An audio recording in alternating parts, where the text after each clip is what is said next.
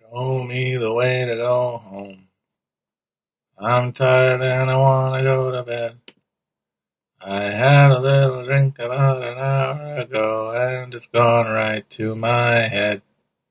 And wherever I may roam, by land or sea or foam, you can always hear me singing a song. Show me the way to go home. Ah. Show me the way to go home. I'm tired and I want to go to bed. I have a little drink about an hour ago and it's gone right to my head. Wherever I may roam, by land or sea or foam, you can always hear me singing a song. Show me the way to go home. Show me the way to go home. But I'm tired and I want to go to bed.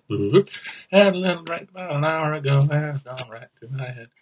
Wherever I may roam, land or sea or foam, you will always hear me singing a song. Show me the way to go home. Show me the way to go home. Boom, boom, I'm tired and I had a little drink about an hour ago. It's gone straight to my head. Ever I may roam, by land or sea or foam, you'll always hear me singing a song. Show me the way to go home.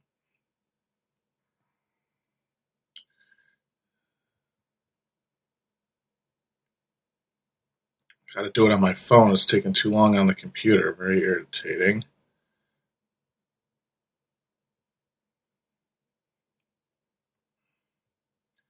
Can't spell the name of the damn website either. Boy, what is going on here? Do not autocorrect that, please. Leave it as one word. Thank you. Criminy.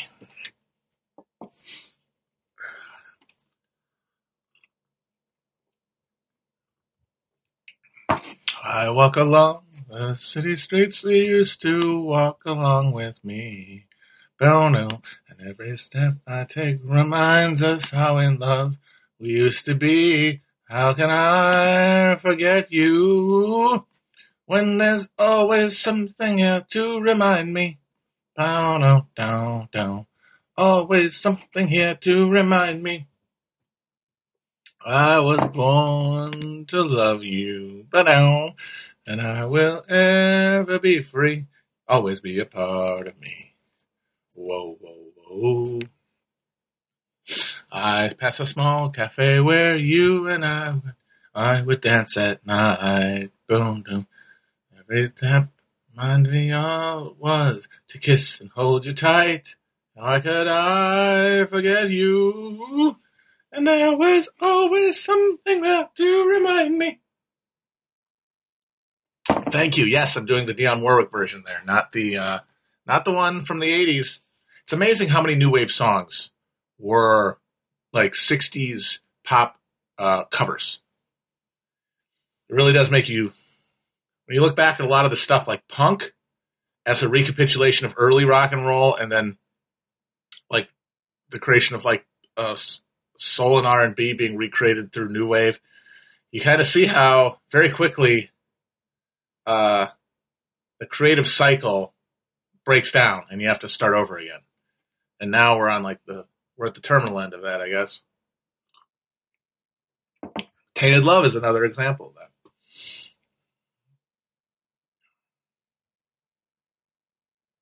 And yeah, there were some Motown bands that were still performing, like uh, the uh, the Pointer Sisters. "Jump for My Love." That song was huge. That's an '80s song, but it's also a Motown song. I gotta say, if you want to compare, never mind.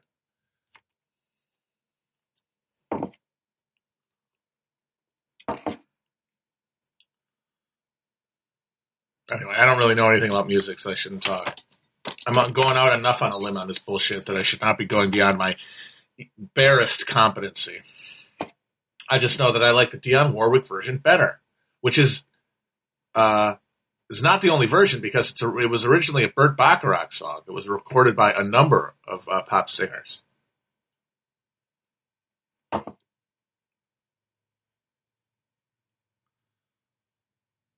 So Next week, we're going to talk about the rest, the second half of Black Jacobin, or I guess the second two thirds, but it reads very fast, and uh, uh, I think it's better talked about.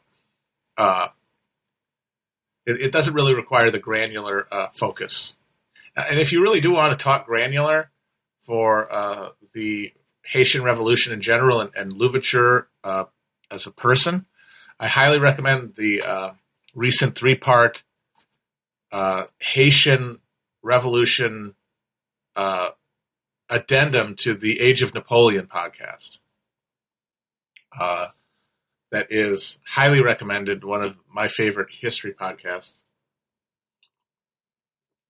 And if you want to like get into the muck on like the what happened when, that's a good way to do it.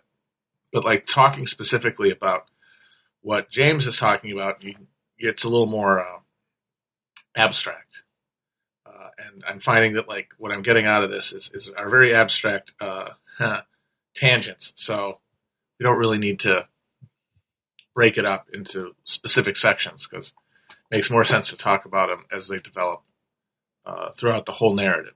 But anyway, uh, the last time I tried to talk about this book, I got completely off track. Did a whole hour and a half. Uh, that was not even directly. That wasn't even gesturing towards the book. So uh, I don't want to let that happen next time. So I, I, I, was reading through and I hit a paragraph that I thought was so perfect in its description of the French Revolution, from which the Haitian Revolution emerges, uh, and which it is part of, which is why it's part of the narrative of the Age of Napoleon podcast. Uh, it sums it up in a, in a uh, the the the, uh, the fall of the, the end of the revolution, the Thermidorian reaction that ends the forward progress towards social equality that the the um, that the revolution was pushing towards. And I felt like this paragraph would cut if people just absorbed this paragraph, it would cut through a lot of the morass of uh, of weird like emotional reactions and, and, and investments people have in the figures of the French Revolution because you know these are the these are the titans who broke free of their chains you know so we have this there's this charisma around them, uh, but we have they have to be understood not as protagonists but as emo, uh, historical actors. You know what I mean? They need first and foremost to be viewed is in their historical role, not through the role of what values they personally embody. Because then you end up having to defend things uh, and uh, conceptualize things historically around those assumptions. So anyway, I wanted to just have a little bracket here to talk about Robespierre and the French Revolution. Uh, coming off this paragraph that's on page 177 of uh, my paperback copy of the Black Jacobins, uh, in the chapter "The White Slave Owners Again," which is one of my favorite uh, chapter titles because it's after the uh, the fall of the the slave owning aristocracy, the uh, the declaration by even the the uh, republic in France itself of, of abolition uh, saw the dispossession of, from power of the sort of uh, royalist and independence scheming uh, slave owners, and by by this time they've been owned. But then there's an attempted resurgence to uh, regain power, uh, and he titles the chapter, "Oh, the white slave owners again." God damn it! I thought we got rid of these fucking guys. So, in describing what's happening in France while the uh, while Toussaint is rising to power uh, in Haiti, uh, James writes Robespierre and the Mountain. That's uh, the the left wing Jacobin uh, faction that ended up uh, overthrowing the Girondists. Robespierre in the Mountain had maintained power until July 1794. The terror had saved France, but long before July, Robespierre had gone far enough and was now lagging behind the revolutionary masses. In the streets of Paris, Jacques Varlet and Roux were preaching communism, not in production, but in distribution, a natural reaction to the profiteering of the new bourgeois. Robespierre, however, revolutionary as he was, remained bourgeois and had reached the extreme limit of the bourgeois revolution. He persecuted the workers, far more workers, working men than aristocrats perished in this phase of the terror. In June 1974, the Revolutionary Armies won a great victory in Belgium, and at once the continuation of the terror was seen by the public as factional ferocity and not a revolutionary necessity. Right wing and left in the convention combined to strike at this sinister dictator, and when he sent out to the, the call to the people, he could not get the old response. Some of the sections came, but there was a delay. Rain fell, and they went back home again. The revolutionary ardor which had inspired them since August 1792, was gone, killed by Robespierre himself. He seems to have been in constant fear of a split between the extreme revolutionists of Paris and the rest of the country, but destroyed his own left wing and thereby sealed his own doom. And here we have a perfect encapsulation of the, how the French Revolution ended. It was because the uh, the interests of the workers of Paris and the bourgeois who were challenging royal prerogative and the feudal order were in alignment for a while at the start of the revolution. But as the revolution took its own momentum, as the window of possibility opened, the workers started demanding more uh, pressing needs, an assertion of greater democratic control of the economy so that they could feed themselves. But the bourgeois revolution, which only seeks to use working class power to the uh, degree that, that they have to to gain power, uh, essentially puts the brakes on it. And that is because at this point, historically, it is not the workers of Paris, it is not the sans-culottes of Paris who are the true revolutionary class. It is the bourgeois class because they are the ones who not only are radicalized against the status quo, but have the organizational capacity and the access to power to actually push for their agenda. And they use the working class of Paris to that end. But then a point came, especially after the Girondists decided to try to offload this tension in a war with Austria, that uh, passions grew greater, the sense of, uh, of uh, lost liberty felt more tangible, and the workers pushed for more radical demands, which at the first place could be, uh, in a bourgeois framework, only accommodated with blood. Because remember, the bourgeois is not trying to create social equality here. They are not trying to do a communism. They are trying to do a capitalism. In their mind, capitalism and freedom are the same thing. This is the founding birth of, this is the explosion of modern capitalist, the modern capitalist capitalist dominion right here. It's bur- bursting forth from the French arist- from the French uh, bourgeois.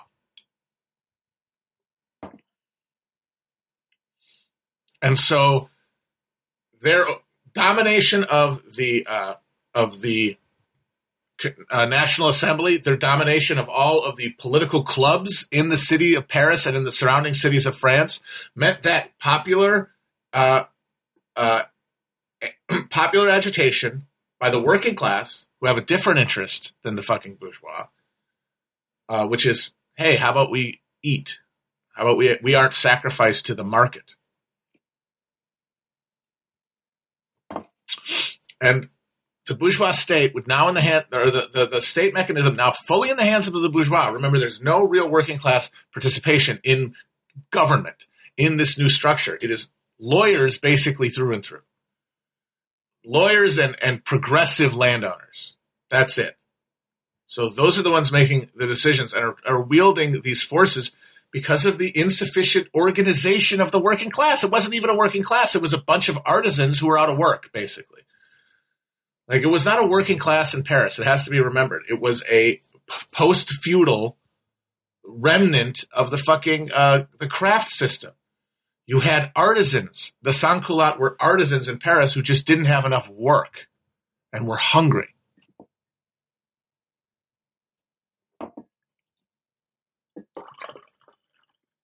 So you don't have a working class. You have a movement towards one, but it is not coherent.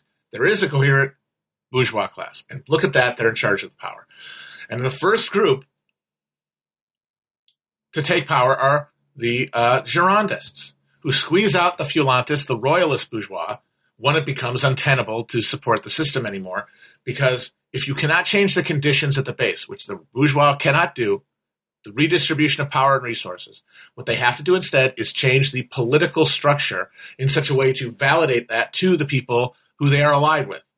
Keep the mob at bay with spectacles of uh, of political uh, in, in, in the political ritual performance of the power of the people. Let's say that. Like we cannot give you pure you people. You cannot have real power. What we can give you is the performance of power publicly through our guiding hand. You will fill the bellows, but we will be the machine because we can do that for you. And that means, hey, you guys hate the king? He's gone. Uh, and so that means that the royalist, uh, the pro-royalist constitutional Democrats get skipped, get or uh, uh liberals get bounced. Bye bye Barnave. Then you got uh, Brissot and his boys in the Gironde. They're willing to go to kill the king, cut the king's fucking head off. Damn right. Uh, hell, you know what? They'll even go to war with Austria to have a good, cleansing, patriotic, nationalist ritual that will make their power uh, conceived of not as a class but as a nation state or as members of some nation state in, in a in a patriotic war uh, that they will then go and fight it and, and not be in the capital for. That's great. But the very the fact that the war didn't go well in the first stages meant that panic exploded and fear of retribution and reassertion of royal power became greater, which means that the bourgeois structure had to do more performances of worker power of of of, of sans-culotte uh, political desire only in the form of ritual sacrifice. They couldn't give them land. Marx said this too. They couldn't give them land, so they gave them heads.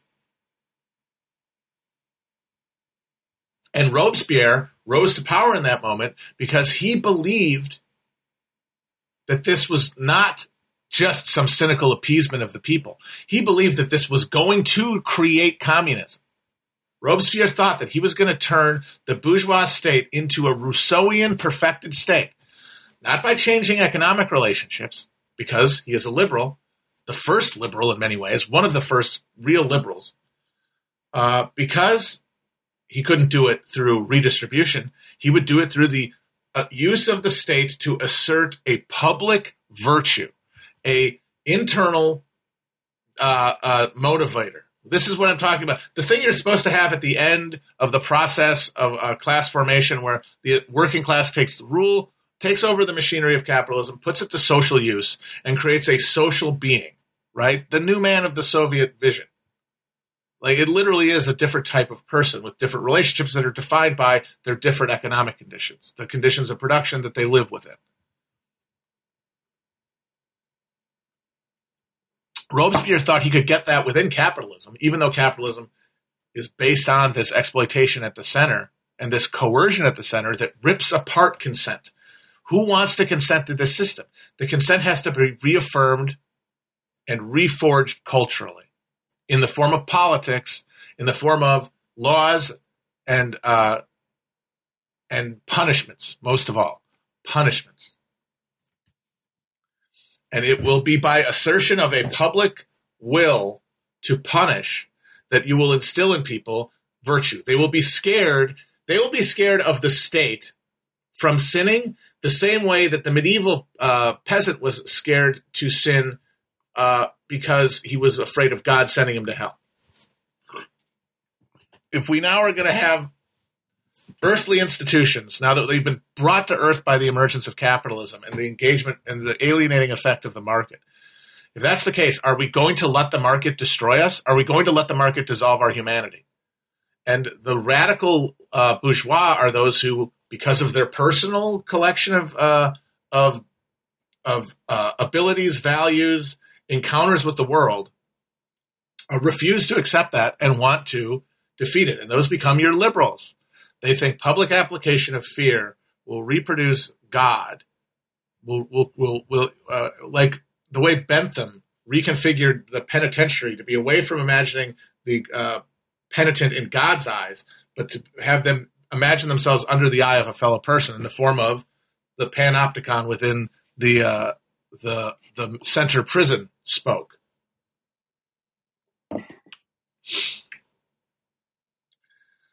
And so then, if that happens, if everyone within a system is in a system of capitalism is self-regulating, if their decisions are self-regulating towards the good in an abstract sense and not themselves, then capitalism can work. No boss will exploit a worker. Nobody will will uh, maximize profit over human values. They will be prevented from doing that by their own virtues. This is the difference between Ray Kroc and the McDonald brothers and the founder. Ray Kroc, the McDonald brothers had enough because they were satisfied with their social endeavor. Uh, Ray Kroc was a fucking uh, heartless demon because he's further along in the de- alienating process that Jacobins and fucking Bonaparte, or I'm sorry, Jacobins and uh, and Robespierre saw coming and wanted to stop, and they thought that public virtue would do it.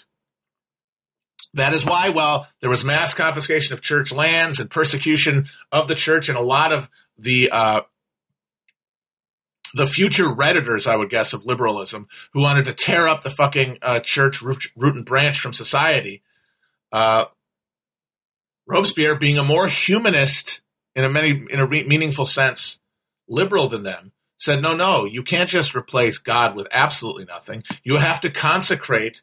their relationship to the state, which is replacing God. And that's why he created the cult of the supreme being, which led to one of the, uh, his real downfall in many ways came from his his conducting of this attempt to enshrine the, this new revolutionary liberalism, where the state is still uh, under, uh, operating under the machinery of capitalism, which is stripping all human bonds, stripping away towards uh, selfishness. But but uh, and therefore people's lives are worse they're pissed off. This guy Robespierre says we're gonna all worship this uh, this concept of reason that is a, the collective understanding of our of our people, uh, and that that will guide us the way that God used to guide us. And he had a big festival in in uh, Paris, and it was a cringe fest. He had this big float. He was incredibly happy and everyone around him was muttering, and, and he got heckled at the thing. And shortly after that, he had a one of his many nervous breakdowns, and he was off the public stage for a few weeks. And then he came back talking about how he was going to finally clean house. Uh, and everybody who was terrified that their corruption was going to be exposed got together to fucking uh, nerf him.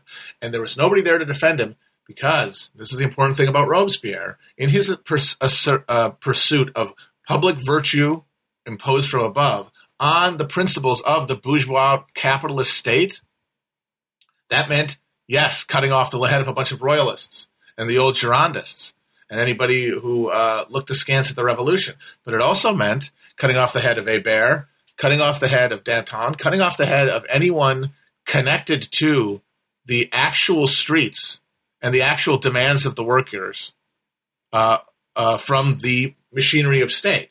Anybody who was, even if they were crooked, and, and Danton was a crook, had a public he was he was seen as a legitimate broker for the desires of the people. So was Hébert, and they were also chopped up. They were also fed to the machine, and doing that broke the the, the conveyor belt between the bourgeois state and the sans-culotte. They were no longer able to. Uh, within, uh, they could no longer marshal the people because the people no longer had faith in the mechanisms that they had used to pursue power, and so they lost heart. Oh, we're no longer actually in charge of this thing. Because when we say things, they're not heard. Because the people who used to hear them and take them to power and press our case are now dead. It's very similar to what happened uh, in in the United States after the 1970s in the less fraught environment of you know just the post-war uh, Cold War state, liberal state. Eventually, there becomes a point where it uh, the crisis is too great the material uh, uh, disruption of capitalism is too deeply felt in the culture uh, that you can no longer afford to let the workers, the, the, the unorganized, the proletarians in the room, the plebeians in the room. You can't let them in. You got to keep it among the bourgeois to prevent uh, them from turning them against each other. And because the, the bourgeois class is the progressive class at that point, they were the progressive class at the moment, they were able to defeat the workers. The fact that the workers lost proves they weren't ready to win because the progressive party was the bourgeois party. And what that meant is that Thermidor is the system stabilizing itself away from the maximalist fantasies of Robespierre, which were going to keep going until they hit a reaction, because he was trying to totalize something. He was trying truly, as William F. Buckley used to say, to immanentize the eschaton. He was trying to transcend the, the arc of history. And because he's a liberal idealist, he was going to do that until the system stopped him. And the thing is, it did. He found the limit. Everybody who was really truly connected to the working class, anybody who had any real uh, convictions about the revolution that transcended personal interest, they were all dead by the fall of Robespierre. Everybody who cooed Robespierre on the left or the right shared one thing in common. They were essentially more interested in saving their asses than in maintaining their commitment to the revolution. Ironically, Robespierre's pursuit of virtue squoze, squeezed virtue out of the system. Anyone with the virtue of their convictions got their heads cut off. The only people left were the non-virtuous, and that is what capitalism will do over time. And that's why it undermines its own social foundations. That's why it sells the, root, the, the rope for its own hanging.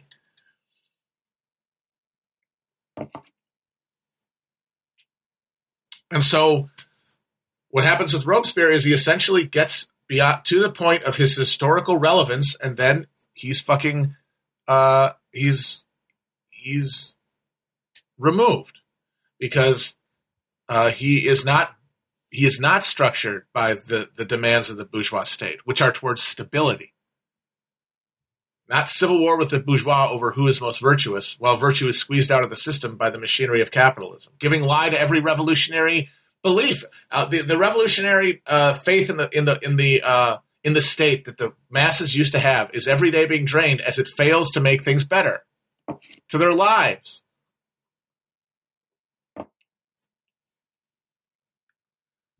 And of course, those people who, like I said, the, when I say that they uh, value their lives more than their principles, that doesn't mean they were bad people. Most of us value our lives more than our principles. The point of having a society is to encourage people's best selves to encourage their uh, themselves to, when given a choice between the right and the wrong thing, which they can feel in their heart, they choose right. And that means that they give people the social context where it, it doesn't cost to be good, where there's actually a social benefit of being good. Because otherwise, you only you create a system that is uh, incentivizing sadists and martyrs. Masochists and sadists are the only people who can thrive in that situation.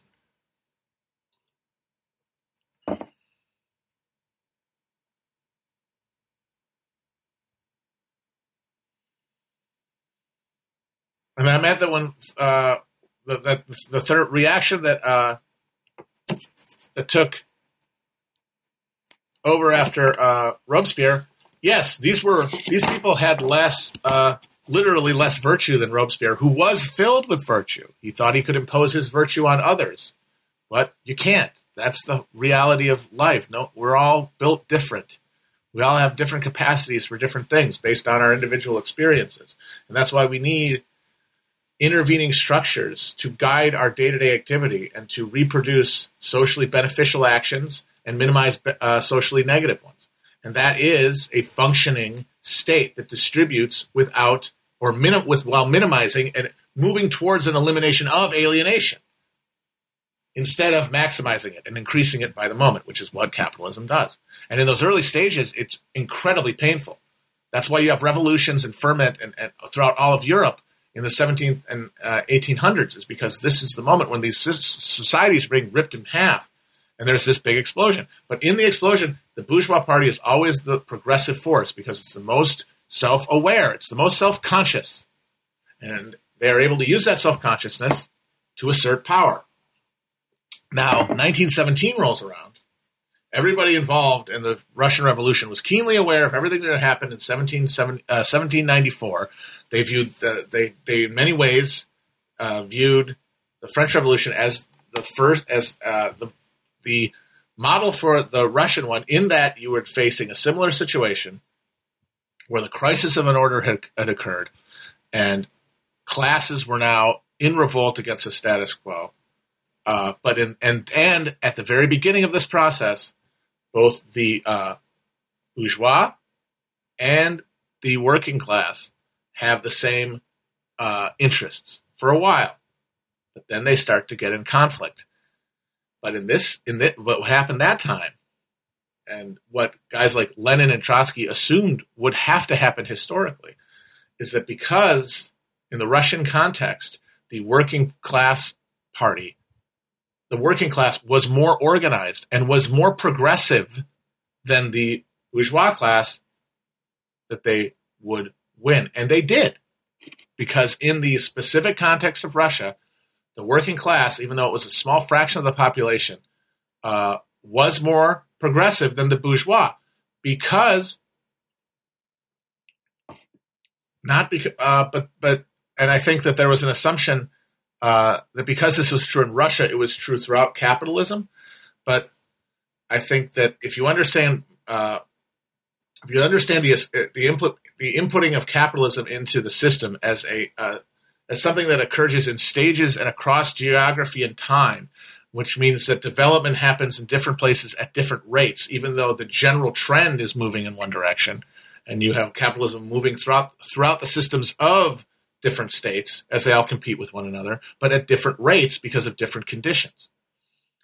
And what that meant is that the uh, the working class, which had just emerged uh, in the late 1800s, brought so many people in Russia so close together so quickly uh, and hooked them into a social network of uh, political parties and uh, mass media that had been created by a bourgeois that was a fraction, a sliver of the size that it was in more developed, historically capitalist regions like Central or like Western Europe, where you'd had this, the, the, the fucking bourgeois had been in the catbird seat, ruling capitalism in the in in in the in the stirrups since it began, basically. Whereas you uh, uh, the the crisis of capitalism in uh, the emergence of capitalism in late 19th century Russia is essentially capitalism showing up on the doorstep of a feudal regime and telling an, uh, a uh, feudal autocrat that he had to institute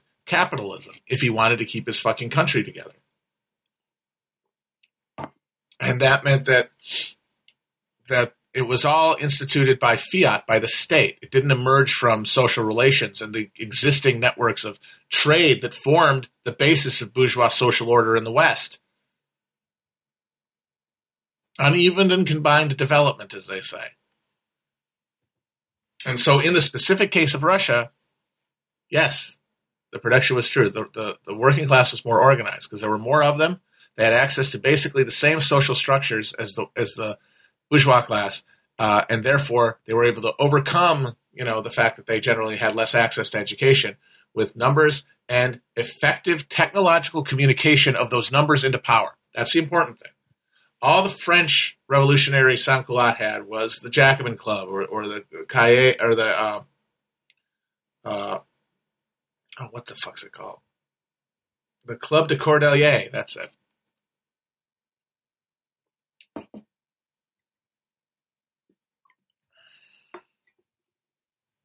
So, like you saw, what what happened in 1905 was was the closest thing they had to a bourgeois revolution, but it didn't take because the working class, the, the bourgeois, well, obviously running at a higher temperature than the the um, the working class at that time, had so few numbers that their ability to assert control was ap- dissipated in very very quickly, and was autocracy was able to reassert power because it wasn't a powerful enough current in that in that structure in that specific context of capitalist development.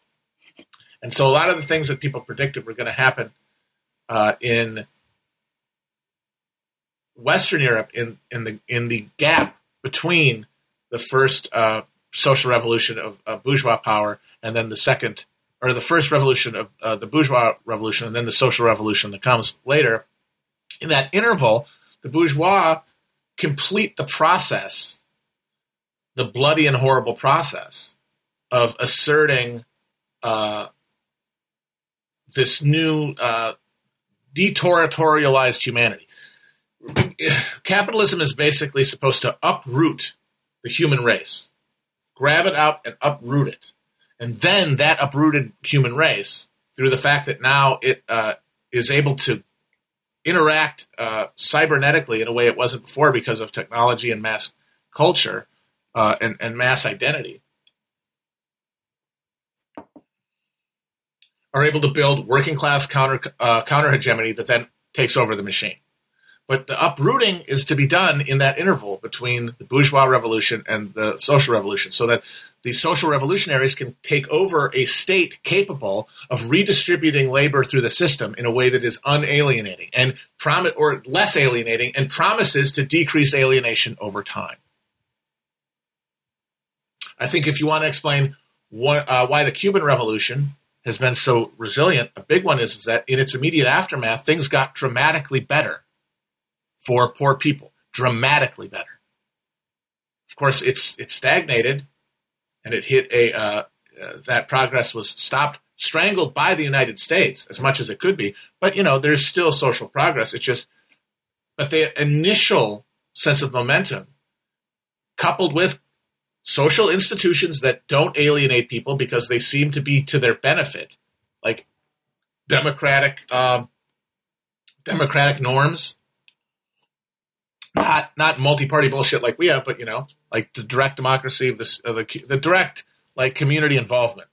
And the thing is, you say, oh, they're not really voting for anything, but the thing is, if it feels like the state is working for them, then they feel like they had something to say. They feel like they participated.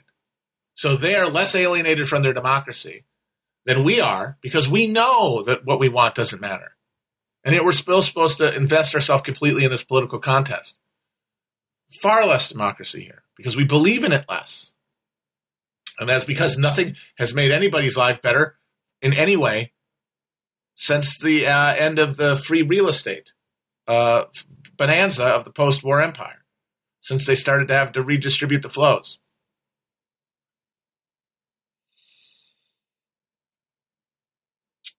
And of course, these Bolsheviks were all very well aware that if they took power from the bourgeois in 1917 because they were unable to hold it, which they were, they were unable to hold power, that it would be a, a monstrous counter revolution and probably some sort of uh, genocide. Because if the Black Hundreds had gone hog wild in the Pale of Settlement after 1905, what would they have, they have done after uh, after that?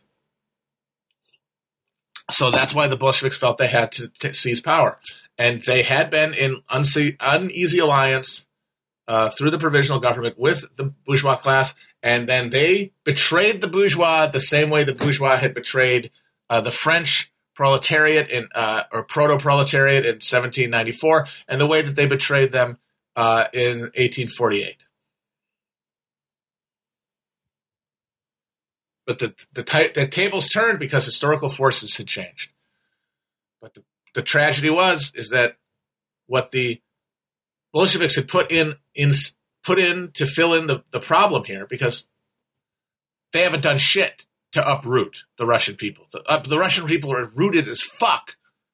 That means that they would have to do the uprooting and therefore delegitimize the state to mass numbers of people.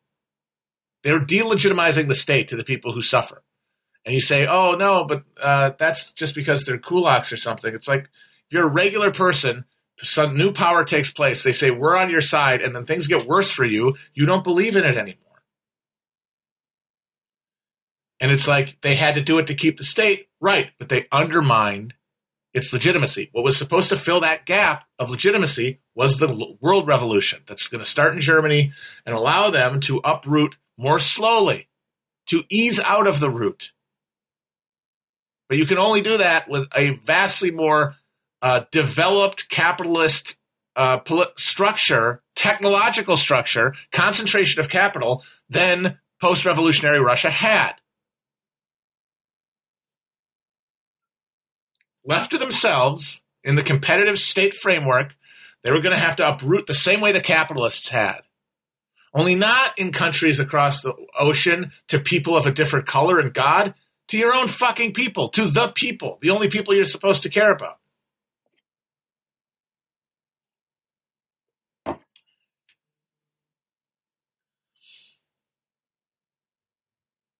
And that happened because not everybody was uh, more developed, and the working class never developed the uh, in the West. They were they were always kept too comfortable. They were kept too well fed. And that's not their fault. This is the decision everybody is going to make. And this is why Robespierre is fundamentally wrong and why you cannot maintain virtue in a political system based on capitalism.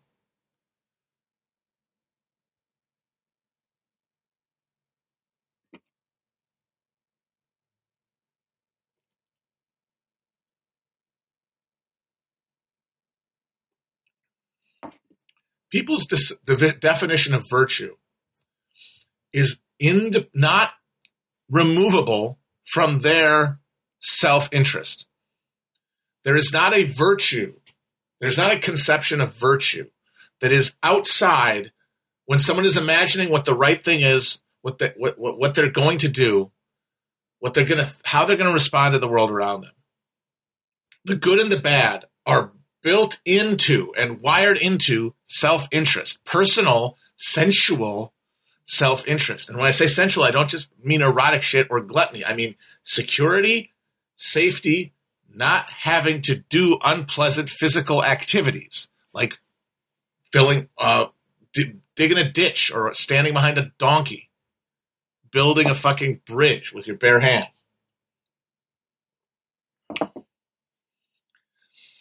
And our preference for some activities and feelings and sensations and emotions over others defines our idea of what the right and wrong in any situation is. And so if we're in a social order like capitalism that prioritizes individual gain, that does not allow one to have any investment emotionally in the idea not only that other people matter, but that if I help them, it would do me any fucking good. I would only be punished for it. I would have to do it out of virtue. I would have to do it out of pure, non uh, self interested desire, which we think to be superior somehow to fleshly desire. They are in, uh, completely inseparable. And the thing is, is you want to say, "Oh yeah, but I'm uh, I'm a Calvinist. I'm, I'm a self-flagellating Calvinist. Uh, I, I, hate sensuality of all kinds." Guess what, bitch? You have just eroticized your superego. You're getting pleasure out of it the same way that a hedonist does out of their gluttony, because you've rewired your pleasure center around your uh, idea that you can represent goodness out, outside of yourself and therefore be uh, be um, put in the sight of God, who you imagine as these abstract things, unconnected to flesh and earth. Sorry, these things are all one. These things are all fucking one.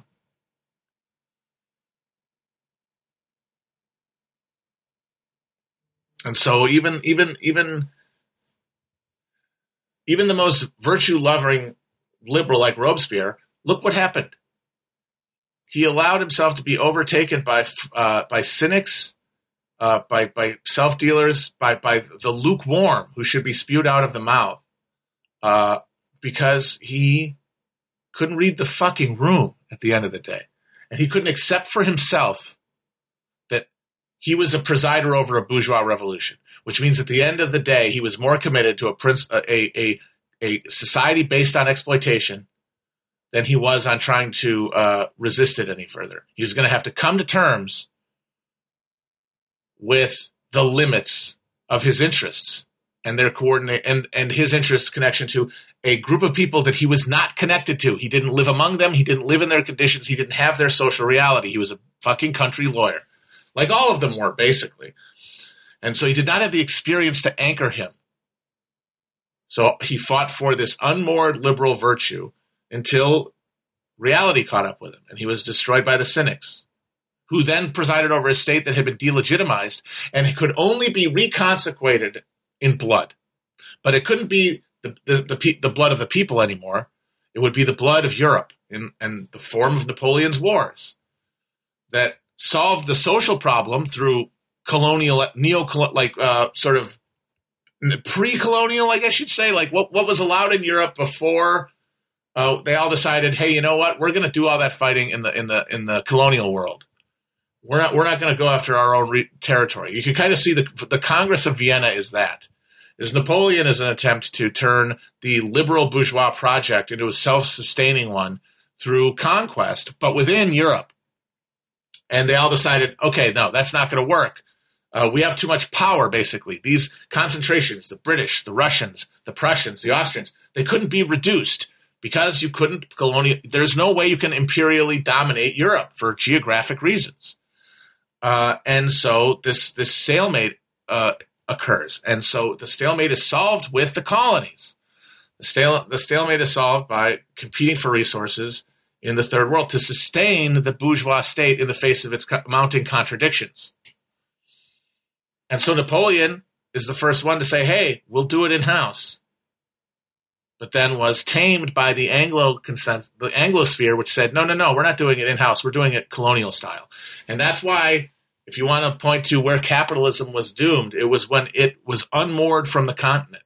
It meant that it had because it had gone from a progressive engine of social change that was necessary to a cancer vector when the fucking Anglos beat the French.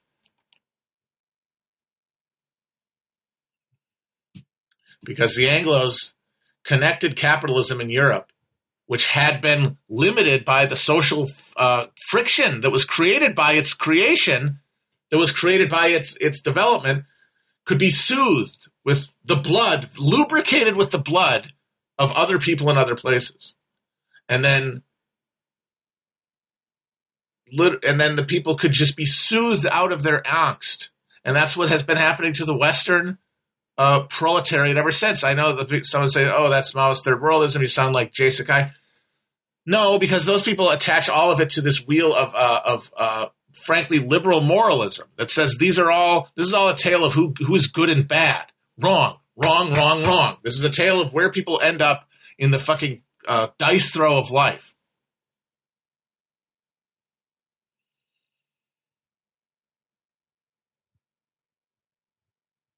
The point what communism does is it doesn't make people better. What communism would do is it would allow regular people who are not good or bad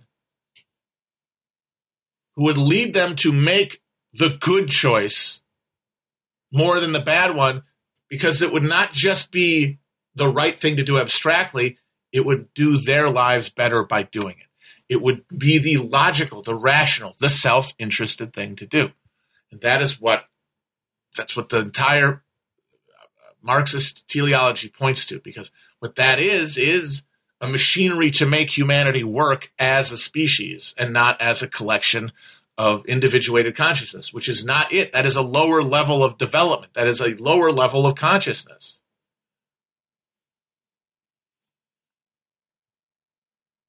It's an alignment of incentives, exactly. And under capitalism, the alignment of incentives is to strip virtue out of the system. And so that is why liberals within this thing cling to virtue more and more as the vice infiltrates. And that is why the conservative is untroubled by these questions because to them, gluttony, vice, has become the virtue because their underlying uh, economic premise is not that they deserve it because they're good people. They deserve it because they're strong people. They deserve it because they are hierarchically better people, stripped of any sort of ritualized, uh, uh, consecrated meritocracy that is all smoke and mirrors, all hoodoo, a literal social ritual for bored people sitting in offices to do to feel less bad about being in the system they are. The people who don't feel bad about it have turned vice into virtue have turned the enactment of their uh, every selfish desire and like basically selfish, like wh- whatever uh, allows it so that I I have to spend the f- least amount of my time uh, uh, in the, like a Starbucks drive-through, like absolute selfishness. That to them is virtue. They don't have a fucking superego. It's been dissolved. And now we have this civil war at the end of a extinguished liberalism, an extinguished capitalism that should have been destroyed by now and has not. We have this machine that is running itself while we're all freaking out inside of it because we might have passed the point where the machine became self aware, honestly. And so we're all freaking out in the hull of this, it's this, uh, uh, uh, we're all freaking out inside the the 2001 ship. HAL has decided to shoot us out of the airlock to make things more efficient and to make more profit in the third quarter, even though there's nobody, there's going to be nobody to fucking spend it. And our our politics reflect that. It's a bunch of people in a ship that's slashed. The mast has been lashed, or the the uh, in a big spaceship that has been pointed towards the sun. But we still have to sit around in here and like pretend that our councils of state and our political rituals matter. And so we decide, all right, I am strapped to this wheel. Am I going to enjoy it? In what, what way am I going to enjoy this? Am I going to enjoy it by pursuing indulgence? Give me the app platter. Give me, give me my, give me all my treats. I want to drive. I want to coal roll. I want to, I want to, I want to use a, a, air conditioner in every room. I want to be as physically comfortable as possible and feel good about it. So I will create a political culture around hating people who think I'm bad for doing this because I know I am and I'm trying to deny that. And so I have to displace my hatred of my, of my revulsion of myself onto others. Uh, or are you a fucking sicko lib who has decided that, um, that they are the the, the, the only people who deserve power because they're the only good people in the country, and that if, if, if bad things happen, it'll be because they are willing them to happen to bad people. And that's the fantasy of, of power that we cling to as, as we're just strapped, as the, the bourgeois, I should say, cling to. And the rest of us just have to passively watch this psychodrama play out because the working class never came together. Uh, the effort to do so broke on the shoals of capital uh, in the late 18, the late 19th century, the late 20th century. And that's the thing. We are we are living in uncharted territory. I would say people will talk about what's late capitalism, what's neoliberalism. What are these terms? How are they different from regular capitalism? And I would just say that they are chronological in the sense that they document capitalism once capital capitalism has ceased to fulfill a progressive social function, which for a long time it did. From its birth in late Middle Ages in Europe to, uh, I would say, mid uh, the first the, the first half of the 20th century, maybe later, uh, it actually did fulfill a social role.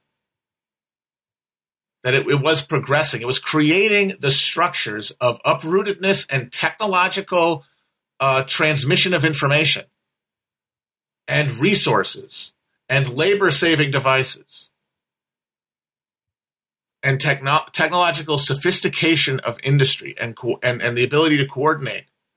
I think once you get to the microchip revolution, you're there. But the very forces that built this thing also created a technological structure to capitalism that is different from its political structure, that is no longer in human hands in a real sense. And it is that the media, the superstructure, basically, everything that you would call a superstructural process. Because those superstructural processes have been automated, they are now the actual skeleton of, of coercion because they're sending us around and everything we're doing, all the politics we're creating, all, all the, all of our civic action is stuck in the backdraft of this. We are only able to react to uh, the simulacrum of politics because all of the real politics is not political. It is technological. It is central banks. It is uh, uh, fiat currency. It's uh, the, it's the FIRE sector. It's the entire global marketplace. All of these are automated transactions that are carried out by the price signal being detected by technology and then distributing orders through currency uh, across the world. This is the kind of structure that, put to social ends, could create a new type of human in, in, a, in a stupid, uh, lame, cringe way of putting it. A new type of fucking person. And, apoc- and liberalism is apocalyptic and nihilistic because it seeks to do that absent the necessary transition away from capitalism and into socialism, which they resist because their best self interest is still pleasure. They have, of course, have a ritual of wanting to deny it, and some things they do deny themselves. But they, well, you know that you know what they don't deny themselves? Unalienated labor. They're not alien. They're not fucking doing that. The idea of doing work that could be unpleasant, that could be uh, uh, exhausting, that could be not creatively uh, rewarding, that could be physical, that could be physically alienating. They're not giving that up. And since they're not giving that up, all of their politics is a fucking performance to obscure that fact. And that's all we get to watch because there is no working class counter hegemonic uh, culture to, to transmit to people who see themselves no longer as workers but as consumers because they have been brought to that point by a system that answered every political conflict with more consumption. Every, politi- every meaningful political conflict in England, in the United States, results in uh, increased consumption. Now, in Europe, for most of its history, all all the really big concentrations of political uh, conflict erupt in violence in the form of wars and attempts to conquest. In the United States, that only happened once. The rest of the time, it was pushed off into uh, border wars against non-subject people that led to increased consumption, decreased liberty in the way that the yeomen imagine themselves to be uh, possessing, which is that unalienated sense that the the, the the the the sense that I can work myself on the land. Like th- this is the peasant mind, uh, the dream absent the, the the landlord is to be my own baron, because that's the only model for freedom they have is as a baron. And so they come to America and they all try to be barons. And every time the con- there becomes a thing where they might not be able to be not even be the barons but imagine that they could be the barons. Somebody else dies. Somebody else is uh, is uh, colonized. Uh, another regime falls. Uh, Europe blows up. Oh boy, that's sure convenient for us, and we become the the the, the globe the, uh, the globe bestriding colossus. And instead of capitalism trying to meet local needs as they emerge, the way it did in Europe, capitalism after the war develops according to the needs of this centralized system that has politically directed all the, the machine of capitalism towards one aim. Surplus? Yes the extraction of surplus value. But then that surplus value having some having some percentage of it funneled into the non-productive class to keep them from gaining uh, sufficient revolutionary class consciousness. And now, and that meant that there was no coherence to the working class of the world as they came into being uh, in the, the bloody exploitative colonial context uh, of the post-war Cold War, which meant that their social movements became entwined with nationalism and with these uh, like warlord political parties that that meant that they could not, pers- and especially in a context where the U.S. was a total economic war uh, with the communist bloc, there was no hope for them to spring up because this central force was dominating and it was using its resources to do so and its technological sophistication. And there was insufficient technological uh, sophistication uh, among the Soviets because they were not supposed to be there. They were supposed to be the beneficiaries of this global system. They weren't supposed to be the centers of it because they what were they supposed to direct it towards? There was no central objective. In America, there was a central objective: cap, uh, uh, the maintenance of these structures, and that meant you have a problem, give them more to eat, give them more to buy, give them more dreams that they can become rich. First, the stock markets in the twenties, then the the uh, the, the good union. Then the uh, the more importantly than anything, the the second uh, the second or the GI Bill and the second Homestead Act, basically, which is what created the uh, the suburban working class homeowner. And of course, things like that were happening in Europe too. Uh, hell, it was um, the American uh, the American state that broke up the large uh, concentrated feudal landowners in Japan after World War II uh, and then gave everybody a little fief and gave them a chance to, to conduct this sort of phantom economy of exchange within a system where all the real work was being done outside of it and all of the real uh, resource exploitation was being done outside of it. All that was really happening at the center is consumption.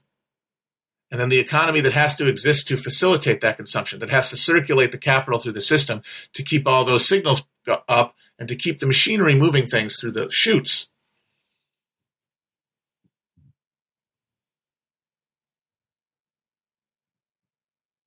And so the tragedy of Robespierre, to get back to him, is that he was he embodied his moment, but so much so that his belief in the moment transcended even his ability to perceive his immediate interests or his own his own conviction in his, his material interests. Robespierre probably didn't really care if he died because he'd been hollowed out by his belief. But that's a very rare dude. They get thrown up by the time. But the machinery, the incentive structure that is always there under capitalism means that you're always sorting towards the most soulless, the most cynical, towards the top because the people who uh, who care about something that might allow them to resist capital's encroachment are being eaten away, literally. They're being, their heads chopped off. They're failing to advance. What remains are those who have an idea of virtue that conforms to success under capitalism. And we're all operating under those conditions. And that's why virtue is, is, is a is a is a farrago and something that can't be uh, uh, chased because Nobody's. It's not about people being better than other people. It's not, and, and, and it's not like I said. It's not even to say that that subjects under socialism would socialism would be better people. They would be people who would be more likely to do good things because the system rewards it. And here's the important second part of that is that having that happen over and over again changes at a fundamental level what you would have done in a given situation. Gives you more pleasure to see the affirmation of this system than to get a narrow self-interested point. And that is where it becomes self-generating and turning people and, and, and, and changing the conditions of life. It like it's it's the alchemy at the heart of of of uh, of the socialist vision, in my opinion. But it is not done because people become better. It's not done because people look inside themselves and have a transformation. It is not millenniary or Pentecostal. It is that the system incentivizes them to make good decisions. Good with a capital G. Not good. See, we have that nudge system. We have guys like Cass Sunstein saying, oh, we need to nudge people in the right direction. They're not talking about good with a big G. They're talking about small g economic good, which of course is bad, is destructive, is suicidal. And it is the contrast, it is the cognitive dissonance of trying to figure out the fact that we have literally labeled good for bad socially and reinforced bad behavior exclusively while still believing that we're upholding a system that generates virtue means that we have to continually create greater and greater fantasies in our mind and jump through more and more uh, mental hurdles to justify ourselves. And I really think that the hysteria of uh, the hysteria of virtue mongering among liberals is this process playing out.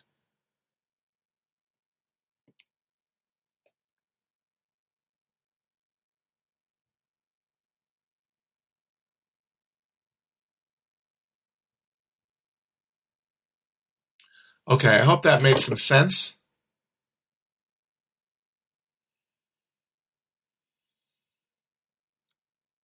So yeah, you can't you have to change the it, you are you are operated by an algorithm either way. Like the, the, it really there's no choice.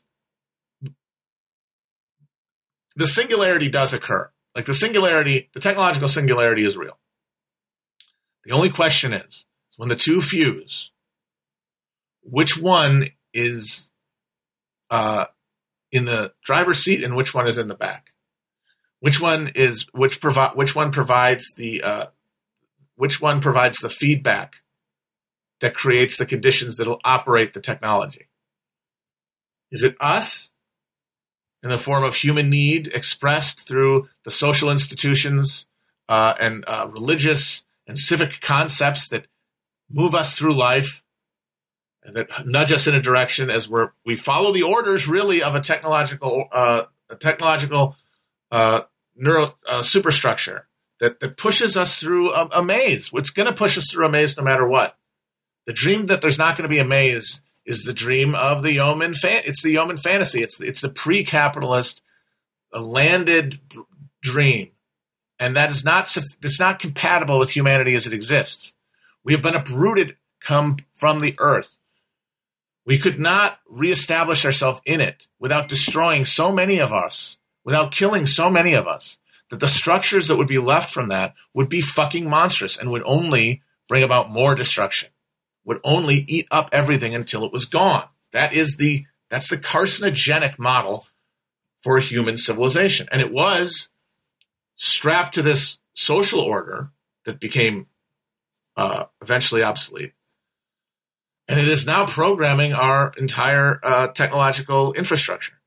And if it continues to, we'll get to a point where there's no people left except for some assholes strapped to a, a fucking uh, like duct taped some guy in a in a in a in a giant tower uh, strapped to some uh, VR headset with a goddamn flashlight on that he thinks is the in- internet, and he's there getting like paste uh, uh, fed through him, to him through a tube, and he thinks that he's living immortally in the machine until some you know they just there's a there's a uh, there's an energy pulse in sector four, and the fucking uh, the lights go out, and he just fucking dies. And then everything else is a machine that is still grinding off, that is still where the, where it's still where, the, where it still is power through it is still moving things back and forth through se- still sending drones in the sky, still protecting borders that are no longer acknowledged by any living thing.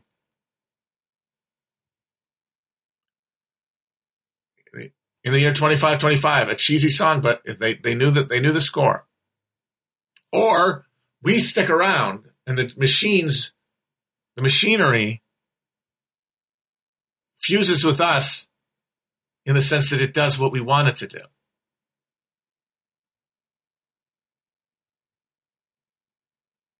It becomes an extension of us, not an individual person, but an extension of a will. And that's the that's the a, a, a, a I think that uh, Kim Stanley Robinson. I haven't read his his books about uh, or like Iain Banks too. The the society or the culture that kind of thing. But of course, all that stuff is just purely theoretical. We'll never see any of that. We'll probably see, we'll probably never see any of those outcomes. But in some universe, they got, they happened because in some universe, everything happened. Probably not this one. But in one universe out there, that happens. Both of those cases. We're going to be somewhere in the spectrum. And what that means is we're going to keep collapsing breaking up in this cycle until we either run out and uh, and are no longer viable as a species, and then something else happens. We get cephalopods in another hundred thousand years, and maybe they go to the moon or they go to the space. And they become whatever, or it just cycles through low-level, non-intelligent species until the sun explodes. That doesn't do anything to uh, uh, that doesn't do anything to the human consciousness. It doesn't do anything to the to our understanding of the world because because we're here now. And I know that sounds dumb, but it means that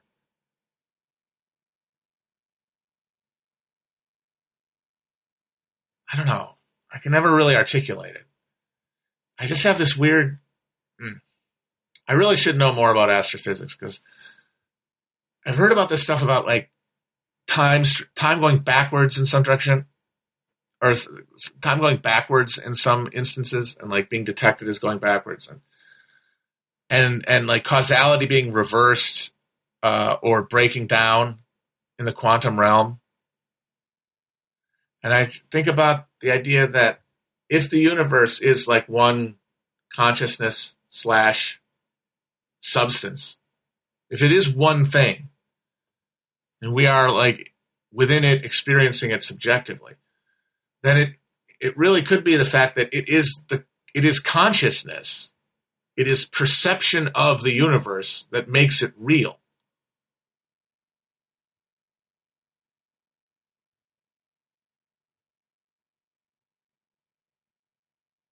I'm not going to learn anything. Someone says, learn civic engineering. I am not, I'm not going to learn anything, dude. That time has passed. I will, I mean, not anything that exalted. Like, I'm, I'm maybe I'll learn some stuff that, like, might help me, you know, do a fucking garden. Maybe learn how to build a bench. I'm not going to learn anything. It's just, you know, some, some, vocabulary words is basically what I'm looking for. Yeah, I'm going to build a fucking bridge. And I, I count with my fingers. Who you fuck do you think you're talking to?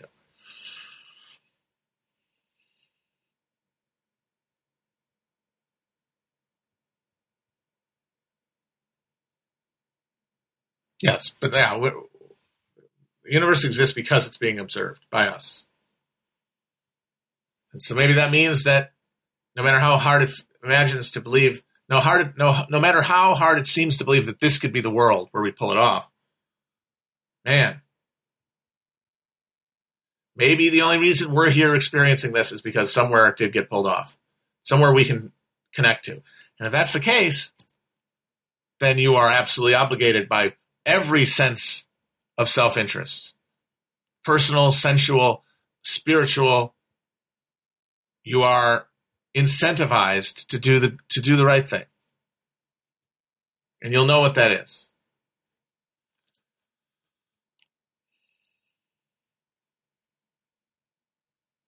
All right. Yeah, I'm gonna go off. I'm gonna go off, and I'm gonna go uh,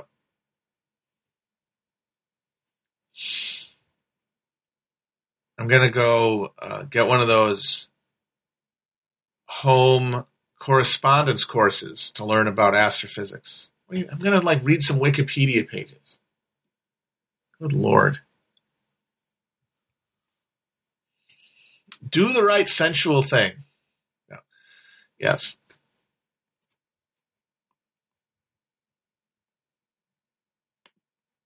Bye bye.